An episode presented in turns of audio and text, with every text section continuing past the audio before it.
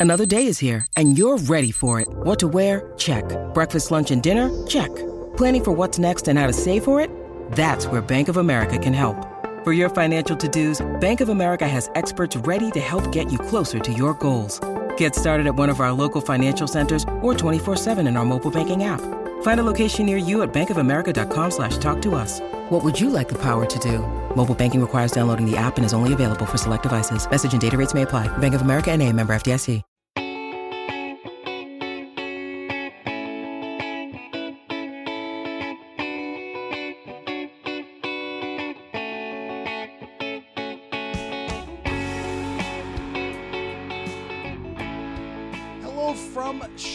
Chicago and welcome to the post What in the World Did We Just Watch with our eyeballs that will never be clean again after witnessing the Vikings 17 to, yeah, 9 happened if you shut the TV off before the end. Uh, Chicago did score another touchdown. So 17 to 9 win that keeps the Minnesota Vikings season alive, more or less guarantees that Mike Zimmer is the coach to the very end of the season, and also will haunt you for the rest of your being. Um, Sam, uh, Matthew Coller, Sam Ekstrom, if you didn't figure this Hi. out in Chicago. Hi. Uh, what, what did we watch here? I mean, uh, just looking over this box score, if you had told me that Kirk Cousins went out on the first play of the game and Sean Mannion played this, and, and this was his box score 12 for 24 with 87 yards, and the Vikings won 17 to 9, I'd say, oh, okay. Well, yeah, that makes sense, right? They should be able to beat the Bears with a backup quarterback, and that's what they, you know, would have to do is just run the ball, get a couple of turnovers. Oh, no, no. Against four players in the Bears secondary that were new because their entire secondary was out on the COVID list. The Vikings produced 87 passing yards, but actually it was far less than that because they also got sacked four times. So if we work that out, 28 dropbacks, 87 yards, and even say it was five yards a sack. 26 yards in, for sacks. Okay, 26 Yep. yards for sacks. Uh, we're looking at the Vikings producing, is that uh, 61 61 yards, yards on on 28 dropbacks. dropbacks. Um, Not let's great, Bob. Just uh, begin there with what happened to the Minnesota Vikings offense, which had looked shaky in recent weeks, but was a complete wreck in this victory over the Chicago Bears. Yeah, that was an atrocity. That was a dumpster fire. And it's another result where you walk away feeling sort of the opposite of the way the result would indicate because you don't feel good about this game if you're a Vikings fan. Um, Kirk Cousins was practically melancholy after the game. And I understand why. When you have a career low in passing yards and the same thing happens against the Bears where the interior abuses Mason Cole and Garrett Bradbury. And they had Kirk skittish from the word go tonight. Um, he got sacked by Quinn and Hicks both in the first half. Um, and at that point, Mike Zimmer just packed it in. He just said, We're throwing too much. We've got to run the ball more. We've got to run at three yards a carry with Dalvin Cook. And I think that's another subtle mistake in this game. Kene Nwangwu gets one series where he rattles off two first downs in a row, and you chose to just hammer an injured Dalvin Cook into the line over and over and over again. I question that as well. Um, but is it is it really that easy to scheme this Vikings offense out of the game by just playing two high safeties? Do you just play a, a shell and neutralize them? Is that all it takes? Because I keep hearing it. I keep hearing that that's all that's required, even if you're playing with uh, probably AAF players. I'm not sure who those guys were, but they stopped the Vikings, and uh, and Minnesota wasn't able to adjust against a, a ratty Bears defense. And and all I can really say about them is they they sure tried hard. They sure had a lot of energy tonight. Uh, they were also very undisciplined, and yet somehow they were able to to make this Vikings offense look absolutely paltry. Uh, it feels like much more the Chicago Bears gave this game away Yeah. than the Vikings took it and, and ran with it the way that they should have in a game in which you're talking about the other team wants to fire their coach and they are as low as you can get. I mean, if we're naming worst franchises in the NFL right now, most lost and clueless teams, the Chicago Bears really showed why they're there. Um, tonight. But what happened is the same thing that has happened so many times. And that's why I've joked that we live in this simulation as just different versions of the same thing. This game we have seen many times uh, against Chicago and especially in this city but usually the Vikings lose because the Bears have enough on offense and don't, I don't know, fumble it all the time. Uh, I mean, this was like from the very start, Justin Fields starts moving the ball, they get a couple of good runs, and whoop, fumble. And, and that was the entire night for the Chicago offense. That at any point, I felt like Chicago can move the ball. They averaged 7.3 yards per pass attempt for Justin Fields. He made some throws. He had some runs. He ran for 35 yards on the ground, had a 23 yard run, but they fumbled three times, lost two of them. Uh, there were uh, maybe there was another actually fumble from the wide receiver. Maybe I didn't see that muff one. But, punt. Oh, the muff punt. Yeah, okay, Yep. that was it. That's what that was it. So they muff a punt. They fumble several times. Uh, they missed a field goal somehow short from 49 yards. Like what? Um, there were so many things that happened in this game that were just flat out bizarre. But you came away much more feeling like, wow, the Chicago Bears are a humongous disaster that gave this thing away in epic proportions. And the Vikings would not take it. And even in the fourth quarter, with six minutes left to go, there's a chance that the Bears could pull an epic comeback. I mean, they got a couple of times in the red zone. There's a throw where the receiver catches the ball and goes just out of bounds on fourth down. If his toes are in or his knee is in, and it almost was, then we are talking, oh my gosh, they did it again. They melted down, and look what happened. So I guess my question for you is way for me. Survive and advance, you still exist. You're in the playoff race.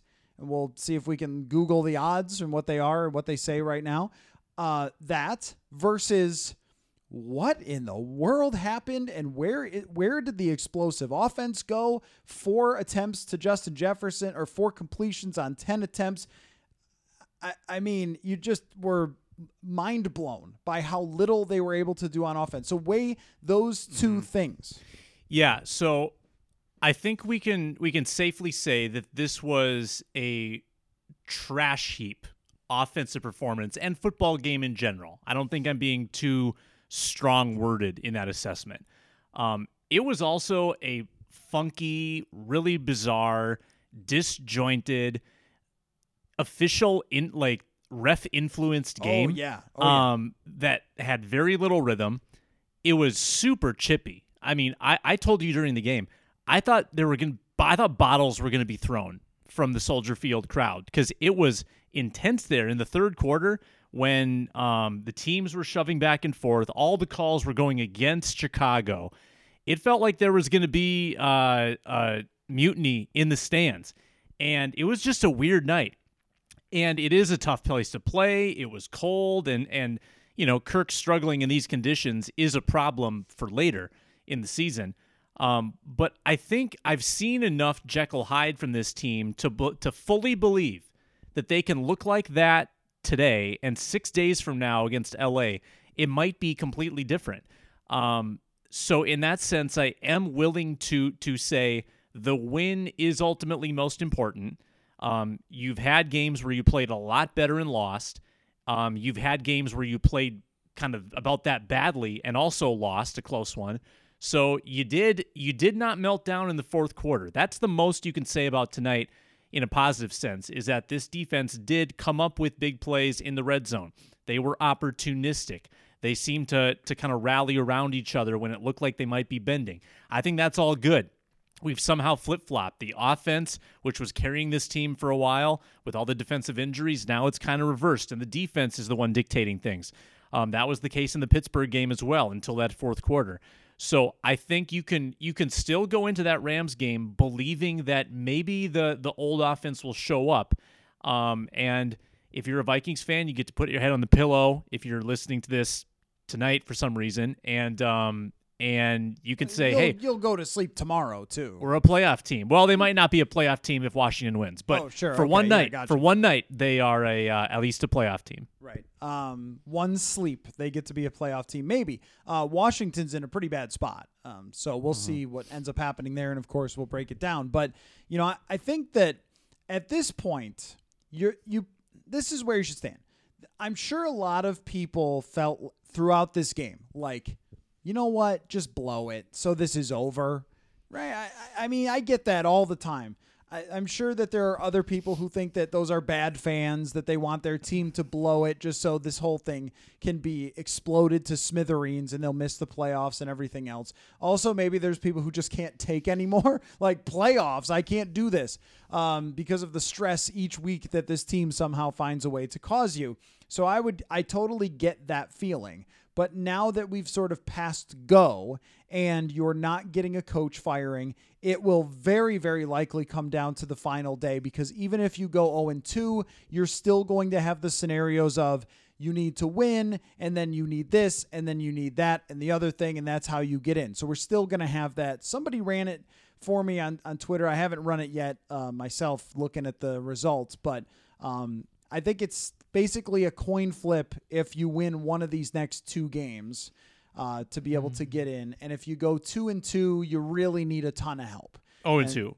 Uh, yeah. Oh, sorry. I, yeah, that's what Yeah. I mean. Uh, oh, and, oh, and two in the next two games, then you need all sorts of help, but you're still going to be alive going into week 18. So in that case, there's no firing everybody and, and blowing the thing up and just the season's over and so forth. So it stays alive from here, which always in the NFL today leaves the opportunity for something really crazy to happen. I mean, look at the results around the league from this last game, uh, this last uh, slate of games.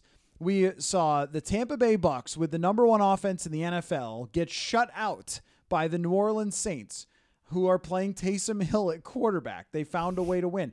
There's weird results all over. Nick Mullens almost won a game that we were watching leading in uh, to this one. We thought the Steelers were left for dead in Minnesota. They found a way to beat the Titans. All sorts of odd results. That doesn't even mention the Lions getting another win have happened. Now, this is the nature of the NFL, but it feels like this year the better teams are maybe not as far ahead of the worst teams as they have been at other times throughout uh, the NFL's history. And from that perspective, you just never know. It's the Minnesota Vikings. I don't know. And there will still be, I'm sure, a, a large contingent that just does not want that playoff run that keeps everybody alive, that does not want to go to mm-hmm. Tampa, get a win, and then go to Arizona and lose the next week, or however that would play out, or Green Bay and lose the next week. But you won't feel that way when it happens. I can guarantee you, if it does. If they were hey, remember that crazy game where Kirk threw for 87 yards and they found a way to beat Chicago? And that was the turning point for them winning in the playoffs. Like, it is eight, 1987 would be an example for the old school fans of like this same kind of thing happened at the end of the year. Everyone thought, oh, this team, it's a wreck. They finished so badly, ended up a pass away from going to the Super Bowl that year. And that's the only thing I can say at this point now is look, you're not going to get the result that you were thinking about if you're all about the future for this team until the end of the season, maybe.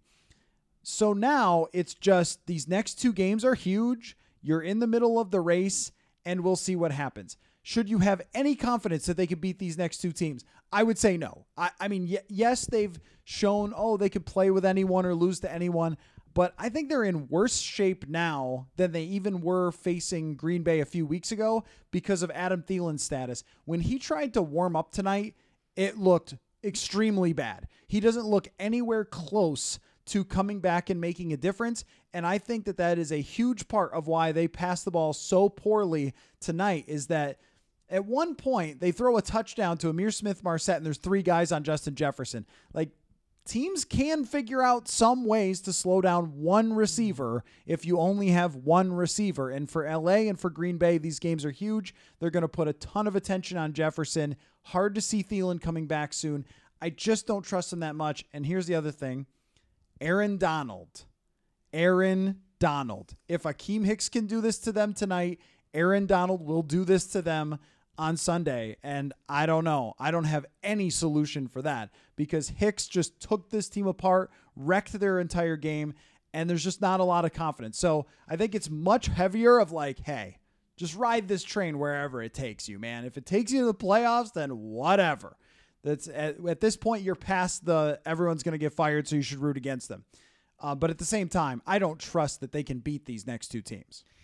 Mother's Day is around the corner. Find the perfect gift for the mom in your life with a stunning piece of jewelry from Blue Nile. From timeless pearls to dazzling gemstones, Blue Nile has something she'll adore. Need it fast? Most items can ship overnight. Plus, enjoy guaranteed free shipping and returns. Don't miss our special Mother's Day deals. Save big on the season's most beautiful trends. For a limited time, get up to 50% off by going to Bluenile.com. That's Bluenile.com.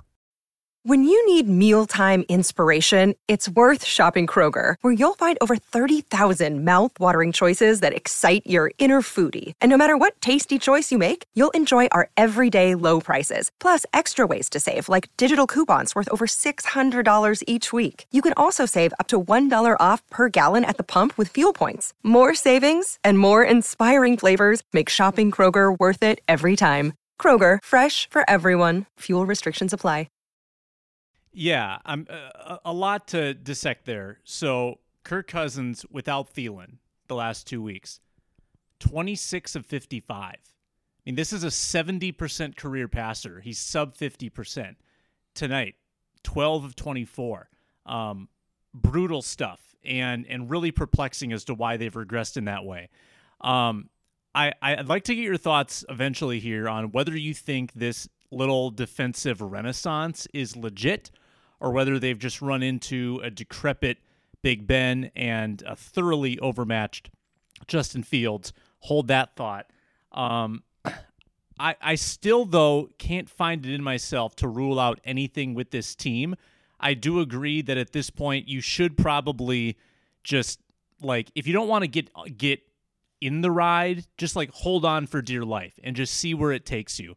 Um, because now this is our fifth consecutive little like uh, peak or valley in this roller coaster of the season where they've now won two, lost two, won two, lost two, won two. And after every two, we have this same conversation. This is the third time in a row where we've said, is this real? And twice along the way, we, we've had the conversation two weeks later and we've said, nope, wasn't real. And now we're back in the same place. We are in a simulation, it's a loop. We are in a loop. Um, and we've said this now for two seasons. Is this the time when they can get over 500? Um, if they beat the Rams, it's probably their best win of the year. I mean, it's it's probably even a hair better than the Packers win with as um, as much as on the line, with as well as the Rams are playing right now, as good as they looked um, in the last two games, with what they they they they're going to test you on both sides of the ball with that defensive line against your porous um, front five in the offensive line, with their wide receivers against your secondary. Um, we'll see what their COVID situation is. Now that could throw a wrench into the whole oh, thing. yeah, for sure. Um, but but let me circle back now because, like Mike Zimmer said, oh, and I did want to want to add too. How do you stop Aaron Donald? I mean, Mike Zimmer said tonight. I think he said it to the radio guys afterward that they might start bringing in more people to block. Um, that was his solution to, to why this stuff was getting blown up. We'll see what happens this week. Um, but I'll circle back to you now. Is the defense that we saw against Pittsburgh for three quarters, tonight for four quarters, does that translate against a legitimate team, in your opinion? Absolutely not. No, I, I really truly do not think so. Are they better than the team that faced the Lions? Of course, because Dalvin Tomlinson and Michael Pierce are good football players. In fact, Michael Pierce was a great football player tonight. I, I thought, mm-hmm. and this is the whole, I'll look back at the film, but like really, I thought it was very clear that he was blowing up every run up the middle. And hey, Matt Nagy, maybe don't run up the middle then when the edges have been the place that the Vikings have been killed in recent weeks with rushing. I mean, even at the beginning of the game, they're running to the outsides to Sheldon Richardson and DJ Wonnum and getting whatever they want. And then in big spots, They get a first down with Justin Fields passing the ball where he hits three throws in a row or something like that, three out of four, and runs, and Fields has all of a sudden got it. And you're like, oh no, this is bad for the Viking. Like all, he's having his Sam Darnold moments where he just finds it. and then they hand off on first down. It gets no yards right into the arms of the two fattest guys in the league. And you're like, what? No wonder everyone wants you out. Are you just like closing your eyes and picking things off that play card? Uh, so anyway, but credit to Dalvin Tomlinson and Michael Pierce, especially Pierce was completely dominant tonight. Just at one point, he threw a dude and had a tackle for loss that killed the drive, and it just he was fantastic. He will continue to be good. I don't think that's changing. The thing is, the receivers for Chicago aren't good. The quarterback was not good. And there were times that the corners were allowing open wide receivers and the throws weren't there. There were two touchdowns left on the board by Justin Fields by inaccurate throws, where 2 mm-hmm. corners got roasted and he just did not put the ball there. Now, Matt Stafford, I have said in the past, I do not believe in Matt Stafford. Uh, I think that he's like a majorly up and down quarterback. We've seen that this year. He's an, a walking injury, uh, just all these things he is so much better than the guys we've seen the last three weeks. So much better than what's left of Ben Roethlisberger. So much better than a rookie who's just trying to figure out how to play football. Matt Stafford has gotten it together the last few weeks, and their wide receivers. Beckham is starting to get like comfortable, and Cooper Kupp. Explain to me who is stopping Cooper Kupp. He's one of the best receivers in the league. I mean, they have the a mastermind on offense compared to I don't know what Matt Nagy is doing, and no one in Chicago does either. Like we had Lawrence Holmes on the show. So I think we're talking about a completely different universe. And then it's Rodgers. And it's Rodgers with something to play for at Lambeau. If it looks like this outside, it's supposed to be national TV. I'm sure it will be mm-hmm. at this point because it's going to have playoff implications. Outside, national TV, Kenny Clark, Aaron Rodgers there's not a, there's just not a whole lot of belief there um, that the defense is going to somehow carry them if their offense is playing like it has been. And this stretch for Cousins, it's now gone on for a while. Like the whole thing where, oh, well, he's playing at MVP level. I mean, he was, and you didn't take advantage enough of it because now where he hits the dip, I mean, yeah, you won tonight and you won against Pittsburgh, but when he hits the dip and you have to play good teams and win big games, you got to hope he comes out of it. And with Cousins, you just don't know. But I, I, I think that your your only shot to beat those teams is still shootouts. After watching this tonight, I don't have a lot of confidence in that, but I'm also not going to say, oh, DJ Wonnum got three sacks against a running quarterback who seemed to step behind all night long. Like, I, I don't think that's happening against Stafford and Rodgers. Yeah. And correct me if I'm wrong, were any of those sacks a result of Wonnum like mauling a guy or using a move to beat a guy? Or I think all of them were broken plays where like Fields doesn't know how to use his mobility yet. He's totally. he's mobile, but he's not elusive whatsoever. He doesn't know where to go with the ball when he gets out of the pocket. He just held it and like allowed himself to get enveloped.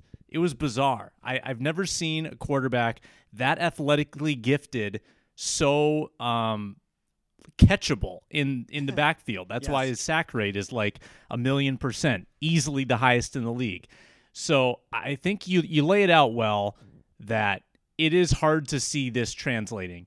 Um, I think that th- I, I continue to be impressed with their ability to get home to quarterbacks. Yeah. Oh yeah. That, um, and I, I think we all know that the the pressure rate is bad, but the sack rate is good, and I don't know what to make of that because they don't really get a lot with their front four. Um, but they are finding ways to fluster quarterbacks. They are getting some turnovers, some takeaways, which are which are huge.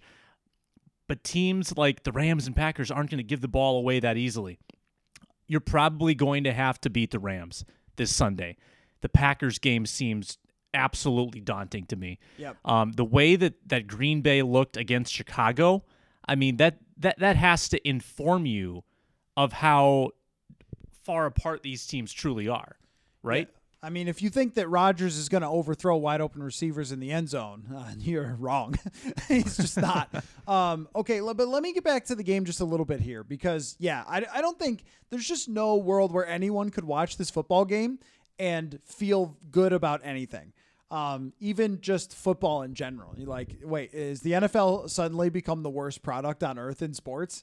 Like, uh, this week it was. Just every game was bad, and who knows? And so that always opens the door for someone else having a bad game against you. But uh, just back to some of the details about this game. Eric Kendricks got ejected, and I, I just want to mention the broader what the heck is going on with the referees in this football game. I mean, every everyone had a complaint, but you saw you know, people taking swings at each other. That's tough. There were tauntings that weren't called. There were uh, all sorts of things where they couldn't get control of, like, just even how the players were treating them. Uh, Matt Nagy is losing his mind because there's a ridiculous call on a Vikings third down that opens up the door for them. And then you know the, the Vikings are on the wrong side of the Kendricks decision, which seems like a makeup call. Uh, there was an interception that Cousins threw that I still think is an interception if Justin Jefferson runs his route. But Justin Jefferson gets either tackled or tripped up. Hard to say. I would need to look at it again. But there was no interference there. There's no flag, and the ball just flies into the secondary as if Cousins was doing it on purpose. There has long been an issue with the referees it's part of the game that we end up getting to discuss after.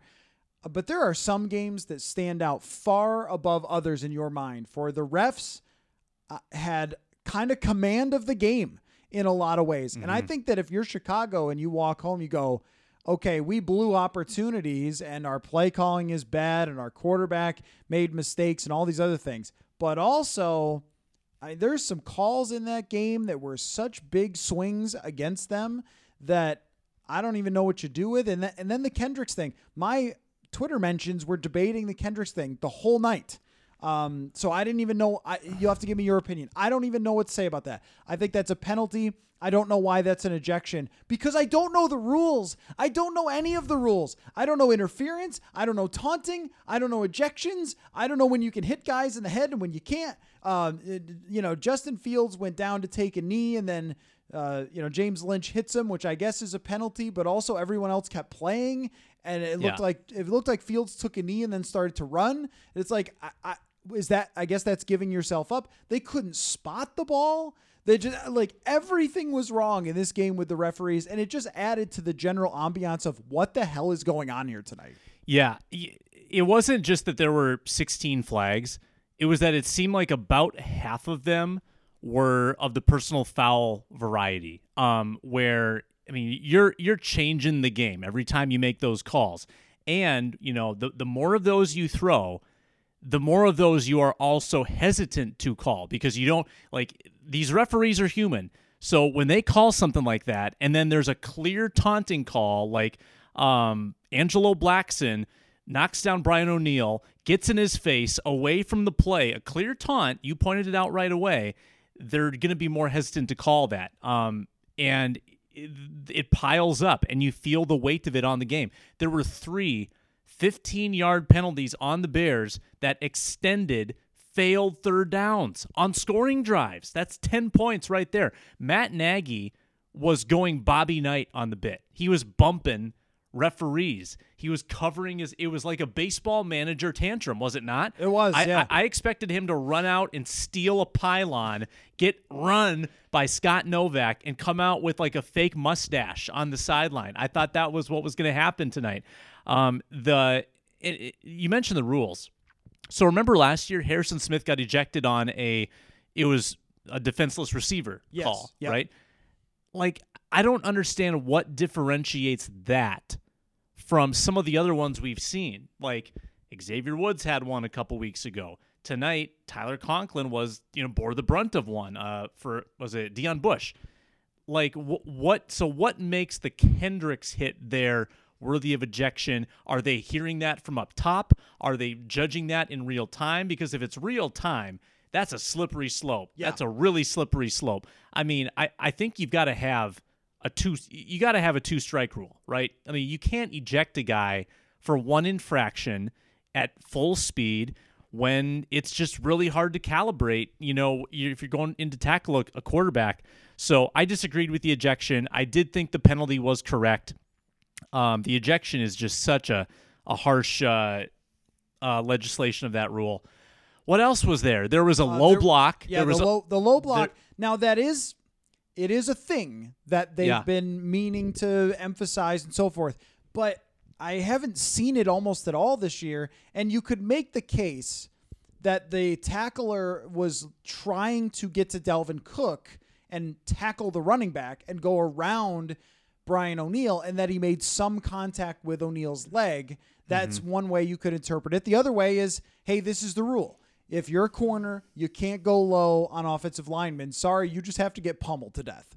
Um, which, hey, look, I mean, I a- actually agree with this rule. I don't like that corners can go flying into 300 pound guys and just like slam into their knees.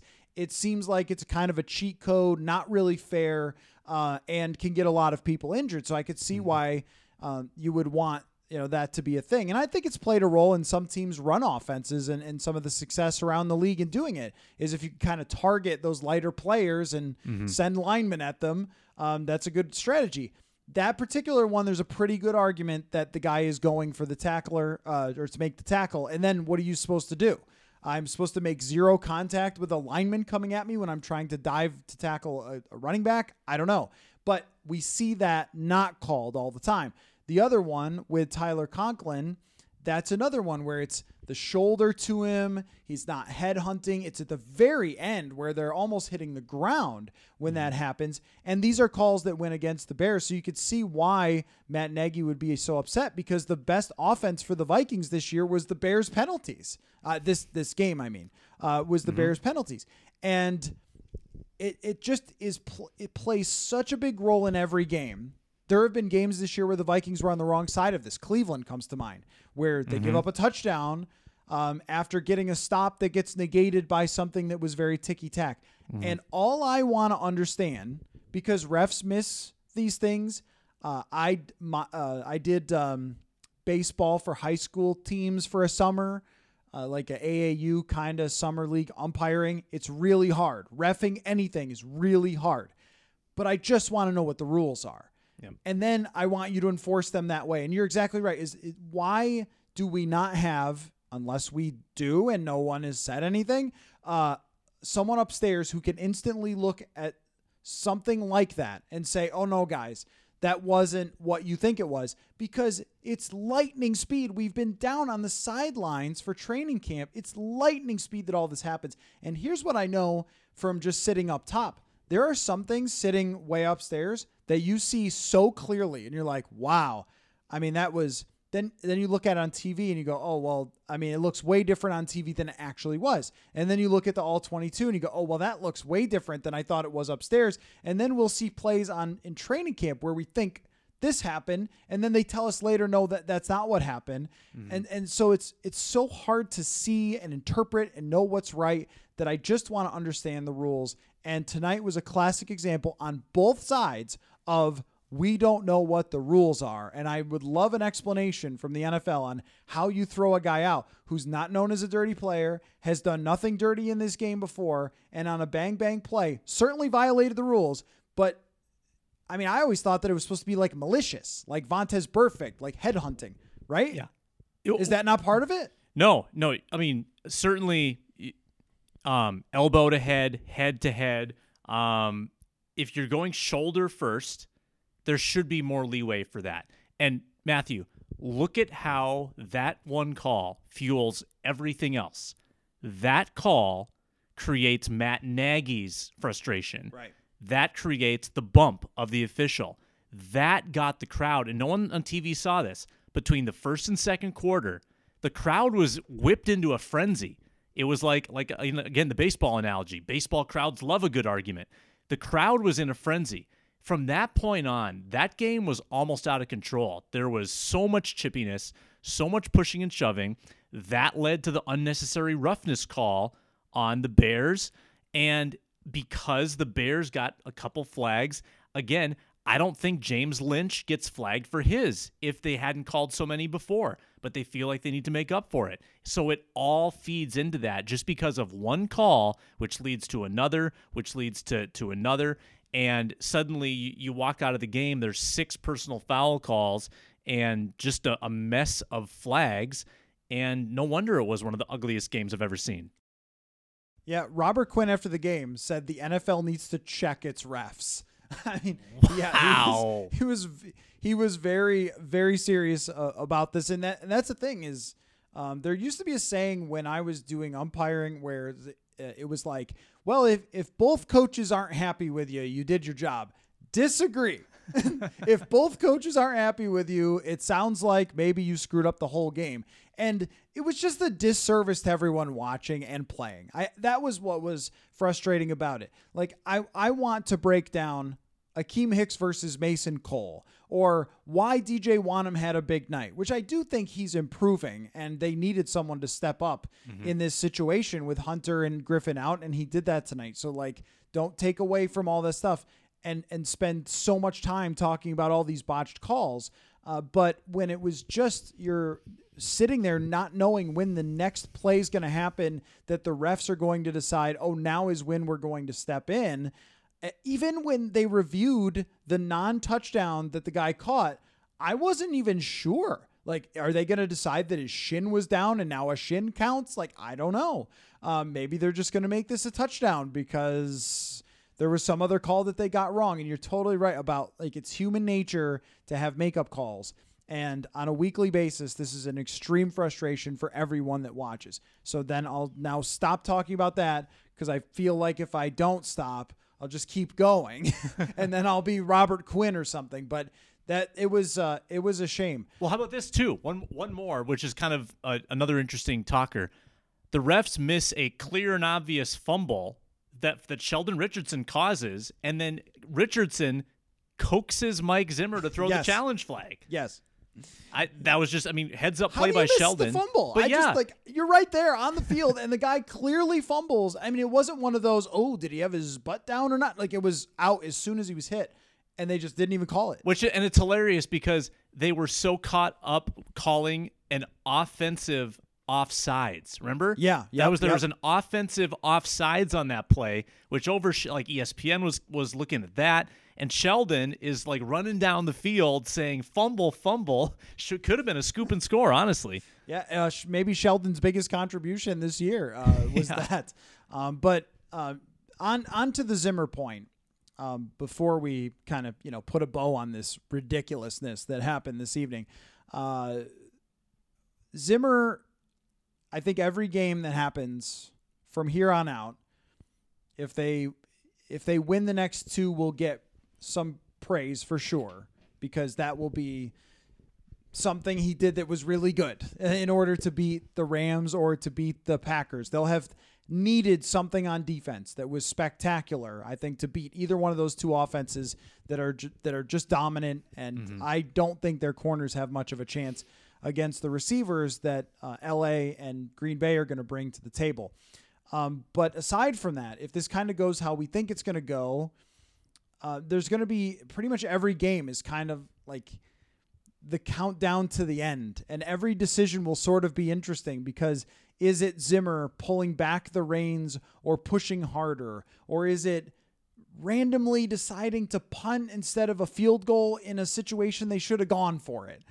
Uh, Which you know, I I wrote the story today about you know how Zimmer had actually been more aggressive since week eight and had been hitting the decisions more often in the second half of the season uh, by the numbers, and instead they just do the most ridiculous thing possible, which is send out the field goal team when it's a bad decision to kick a field goal in this stadium from that far away. Then send out the punt team, and then have not enough men on the field. I think maybe call a timeout, just waste a timeout that you might need later. Oh my gosh! Um, and then you come out after the game and say, "I wanted to run more," which is basically saying I didn't trust Cousins. and then it's we got to dink and dunk. When a couple of weeks ago was we got to push it downfield, but all of a sudden pushing it downfield isn't working.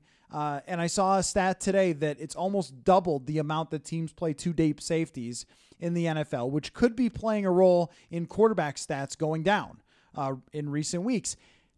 And and the Vikings, here we are again, saying, "No, you know, they had a couple deep safeties. There's nothing we could do." It's just like impenetrable. How are you not 0 and 14 then? just like there there has to be something that you could do. The only win you'd have is against Seattle because they just never figured out to play two deep safeties. Uh, but I think that these last three weeks, my whole point is that every game is going to be really interesting to just watch him. Uh, he admits that this last week leading into this game, he just lit everyone on fire. He said you guys would have hated to been in that meeting, and I was like, well, actually, we would have, uh, you know. And then he sort of Yeah. came around like, okay, you guys would have loved, but if I was yelling at you, you wouldn't have loved it.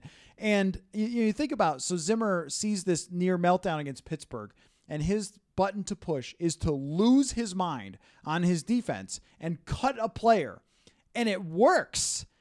But then there's next week, right? It's like now you play somebody way better, and like, does that work again? And you know, every every button that's pushed, everything he mentions about Cousins, all these things, I just I almost like want to point my lasers at it and just really think about it, like because these could be the final days of Zimmer, or somehow not. I don't even know. But suddenly, to me, everything that he does ha- becomes hyper interesting because of the circumstance that this franchise is in with him. And now they're back to 500 with a chance to get a huge win and go over 500 for the first time in forever. Yeah, you know, I, I think he it's pretty easy to juxtapose this team with last year's team. We made the comparison many times. And I, I don't know if coddled is the right word, but I think last year Zimmer had an awareness that the team was not good. Yeah. And I think he sort of handled them a little bit with kid gloves. He he always took a more uh, except for the Saints game, which was an embarrassment to him and everybody. he generally took a pretty calm approach about handling last year's team, um, and they fizzled. So I think he's doing something different this year. He's doing the iron fist, and maybe it's something that he got from Parcells. Maybe he he believes that this is sort of the card that he has to play because this is his defense that's been exposed, right? I mean, bottom five unit in some categories, bottom ten for sure overall. Um, and if he thinks that that's the ticket to squeeze the most potential out of this team, um, he's really laying it all on the line. Like he's saying, okay, this is my last stand with this defense. Um, and ironically, now his offense is betraying him. Like they still can't get all the phases to work kind of in harmony together, which has been the bugaboo for them all year. But flawed team, inconsistent team, that's bound to happen. But um, you know, we'll see how Mike Zimmer responds to the next loss because the next loss could be, you know, the deciding loss. Yeah. Yeah. And um, now, now I, you, I, I think what he's probably doing, knowing Zimmer, is he's just taking every ounce of whatever is left in his soul and pouring it into how do I keep this job? How do I win these games? And maybe, you know, I've always thrown it out there like eventually the guy might get tired of doing this job. I don't know. He's 65, right? But I don't know. Like he to me is the one where he's got to be uh you know, completely incapable of coaching by the time he's actually going to walk away from the game. So we'll see, but it's it's this also an interesting just battle of where fans want to change and have grown exhausted of the 7 and 7 and the fight for 500 and the games like this that usually go against them but tonight didn't. Uh, and it went for them but it doesn't make you feel any differently about anything. And so there's those there's those people who and if you're the owners you know want so much change. New quarterback uh, we'll talk about it later this week but pff uh, presented a trade that involved cousins like a hypothetical trade cousins to the steelers kind of thing. So this is this is the universe that they're walking around in. And the, the noise from outside for the wilfs to make decisions is a lot of people want a lot of things changed. And then here's a guy who's fighting with everything he has left to not have that happen and to stay here and to make the playoffs and to win some games. And and so the, these two things pulling against each other is just interesting. I guess i don't know any other way i can describe it. Like how often does this happen that you have a, a, a strong majority of the fan base who watches this and goes oh my gosh just have this not be something next year.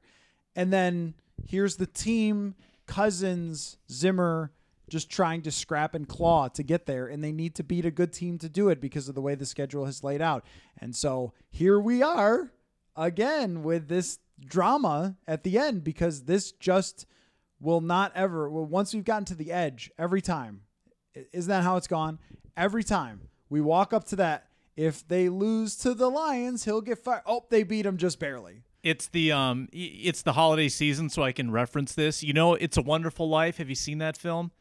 Yeah There, you say that as if you didn't enjoy it. uh, not a huge fan but it's oh fine man, best Christmas mu- movie. Anyway, they're like they're dancing on the gym floor, and the pool is opening Oh, up. yes, yeah, and yeah. they're backpedaling to the edge. Yes. and then they dance away, and then they bet, and then they finally fi- they fall in, um, and everybody jumps with them.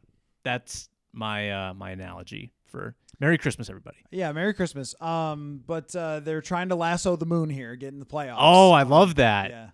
So, but I think it's a great analogy because they've just walked up to this edge of if they lose this game in LA, then Zimmer's probably gone. Or if they lose to Green Bay, or or even if they blow the game against Pittsburgh, then you'd have a lo- loss against the Lions, and then Pittsburgh blowing a, a historic lead, and then it's just like, you know, throw TNT on the thing and pour gasoline on it and light it up and blow everything into smithereens. And yet they found a way, and they found a way here in one of the most horrendous showings of the National Football League that ever exists. NFL films take the tapes, throw them into the lake. We are near the lake. I can see it from here. Throw them in that lake after burning them. That's my feeling on this game. So where it goes from here, we don't know. Uh, and I guess we'll see, and we'll be there for you as always. So this was our very scatterbrained and energetic uh, late night podcast in Chicago. So I hope you enjoyed the craziness. At least, at least you can appreciate. I think everyone can how ridiculous all of this has been, and especially at the end when it becomes a one-score game, and they now the streak is The alive. streak is alive. Of what? 11 11 straight. Yeah, amazing. 13 to 14. So we'll be back in Minneapolis. Murph, Searles. Searles was texting me throughout. He's very upset just about everything that happened. So we'll break down Akiem Hicks and how they're going to play Aaron Donald and all that. And we will go forth um, with this season. And uh, I'm glad that everyone was able to come along for the ride with us. And we will catch you next time on Purple Insider. Bye.